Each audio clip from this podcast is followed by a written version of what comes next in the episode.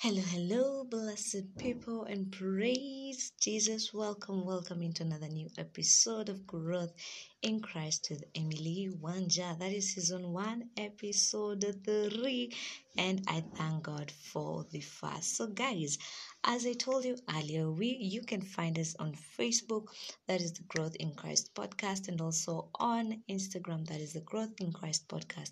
That is where we keep the conversation going even after I've released. You tell me the lessons you've learned from the various characters in the Bible. Now, if we reach to the character that probably you'd like for us to tackle on, you have the opportunity. Just DM me on those pages and I am going to have you as a guest. So karibu sana. Let's do this today. We are talking about Noah, and there is so much that I'm learning from Noah, and I hope it also blesses you today. So if you're joining us for the first time, you're new, karibu sana. This is the place to be. This is the place where we grow in Christ each and every day. That is all we do here. So going on to Noah. So Noah is a man of God, and there's this aspect. It's from the book of Genesis chapter 1. His story is from Genesis chapter 6. Sorry, not chapter 1. Chapter 6 up to chapter 9. And there's this aspect of Noah that really got me, because let me just read it so that we can get together. We can grow and also learn together. So Noah was a righteous man, blameless. That is chapter 6, verse 9. Noah was a righteous man, blameless among the people of his time, and he walked with God. So this gets me to ask myself this question. In this time that I'm living in, I know there were so many people who were living back then during the time of Noah. And so the same thing as today. How is my relationship with God? And how is my walk with God? Am I blameless before Him? Am I righteous? Am I a righteous woman? Are you a righteous woman or man? That's the same question. That's the first lesson actually I'm getting to learn from him, that he was righteous during his time. So not even if everyone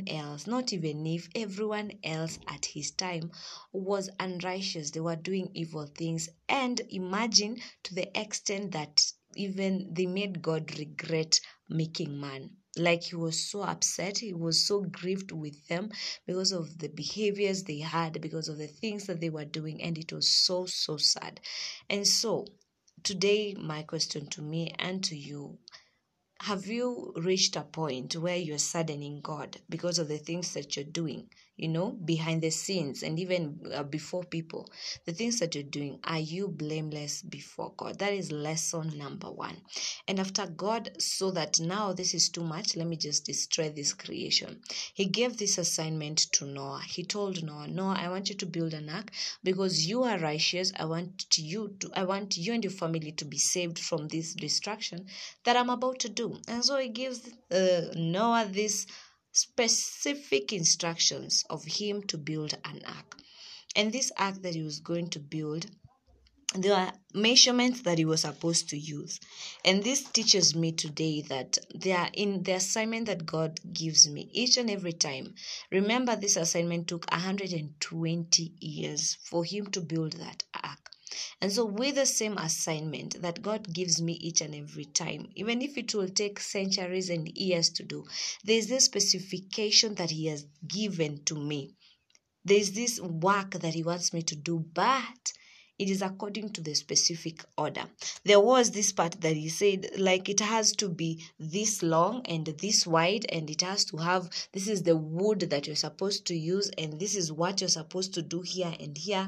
And also, I want only you when you are coming in to the ark, I only need this kind of animals to come into the boat, into the ark. So even in my journey of fulfilling God's purpose in my life, there is that specification. And that is a specification I can only get it from the Word of God. And also there are servants of God who are always speaking to us and telling us that God wants you to do this. God wants you to trust Him. God wants you to have faith in Him. God wants you to be obedient to Him. And those are the same instructions. And they are specific. So it's upon me, it's upon you as well to ensure that you obey God to the fullest. Another lesson I am learning from Job is that the obedience that he had towards God. Imagine being told to build and you're the only person and the only help you're getting is from your family, only the rest of the people. Imagine if I just come and just tell you people like, guys, God has given me this assignment. I'm supposed to do something, this and this. And maybe I tell you, if you are willing, you can come and help me. Then I find no one is coming to help, like at all. No one is helping out. Even they're thinking that probably I am nuts or I've gone cuckoos. So that's hard to obey as well. Imagine 100. I'm just trying to think of the 120 years doing one thing that you've been told. Maybe the first year, maybe he had psych, or maybe I could have had psych of doing it. Then it takes another 2 years, 5 years, 100 years, now 120 years. But the good thing with Noah is that he did it to the letter. And what if he gave up? What if he did not accomplish that, that work or that assignment?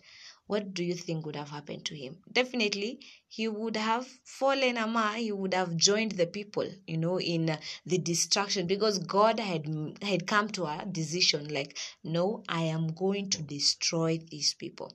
So please, this is the lesson. Always obey God to the letter, to the last bit. Don't give up katikati. Don't give up on like, hey, God, this is taking too long. Now I'm not going to do this anymore. No, please, let's ask God for grace. Let's ask God for the strength to continue doing His work. Another thing I'm learning from Noah is that he ignored what other people were talking or saying to him. Definitely, as I said earlier, it seemed so.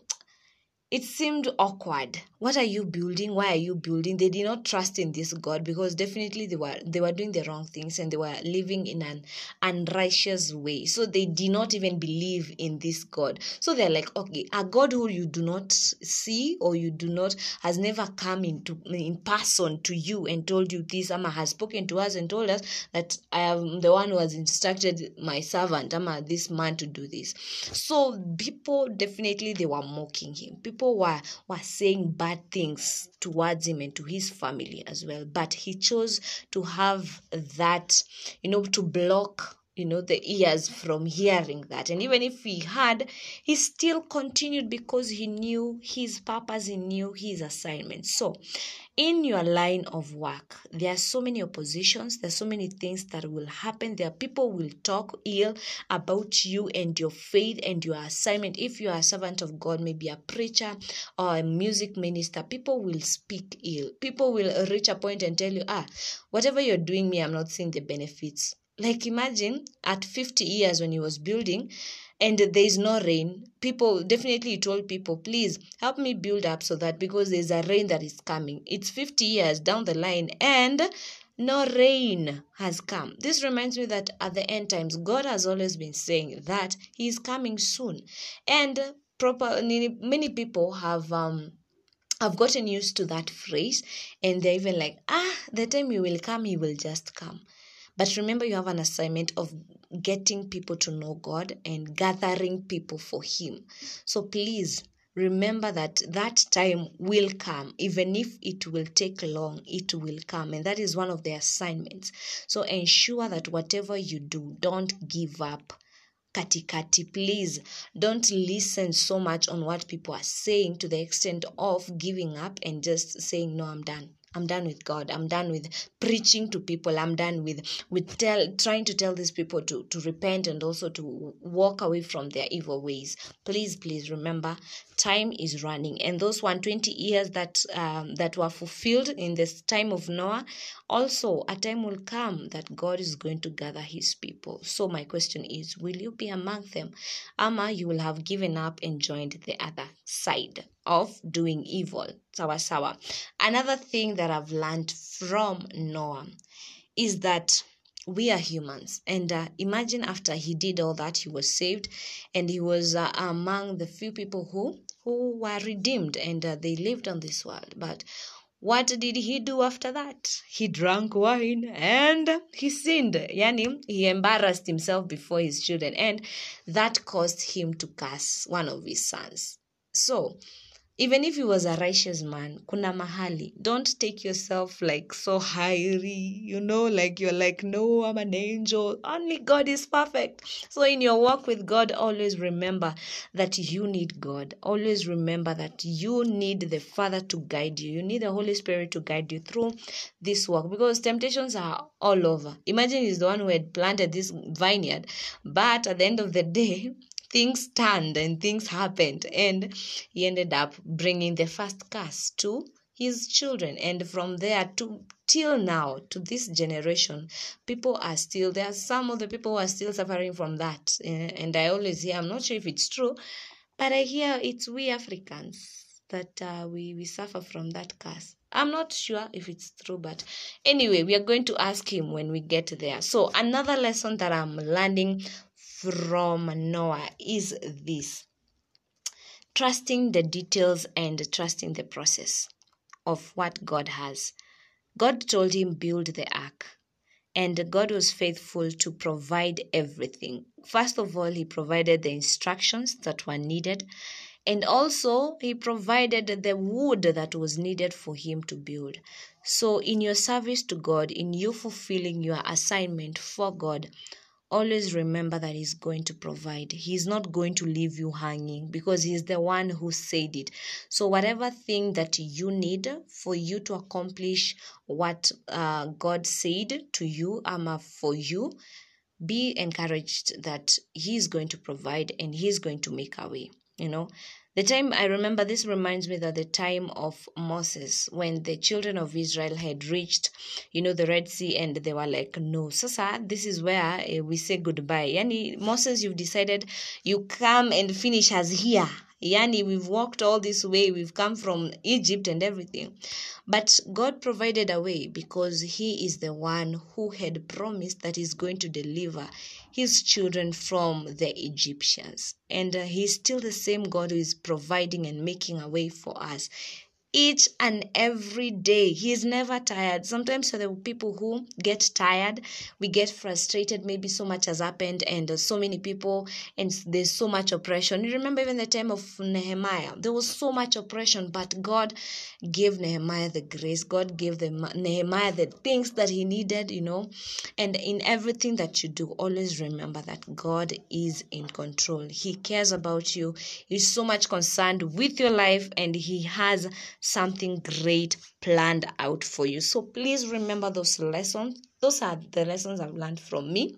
And also, I've had a friend who has also shared. She's called Eve, and she's here with me, but she's silent because she's doing something else. So hello to you, Eve. Or Eva, not Eve, Eva. Yeah, so thank you so much, guys, for tuning in. Please tell me, what lesson have you learned from Noah today? You know, when you look at that story, what lesson have you learned from him, and also from the whole story, and also the flooding and everything? By the way, God fulfilled that. After 120 years, the 40 days and 40 nights, it really rained. And for those people who did not listen to Noah, actually, they were swept off, and the world became clean again. So there's also a second chance. There's redemption. So even if you are among those people, please come back to Christ, come back to God, because he loves you and he's so much concerned about everything that you do. So remember the pages that we talked about, the Growth in Christ page that is on Facebook, and Growth in Christ page that is on Instagram. Send in your comments and tell me what you have learned from Noah. So guys, we see each other the next time I come here, yeah, and also you tune in. So thank you so much. God bless you. See you, bye-bye. And always remember, you are loved and God is so much concerned about you. So guys, I am growing. I know that you're also growing, and I'm hoping that you're growing. And so let's grow together. Bye.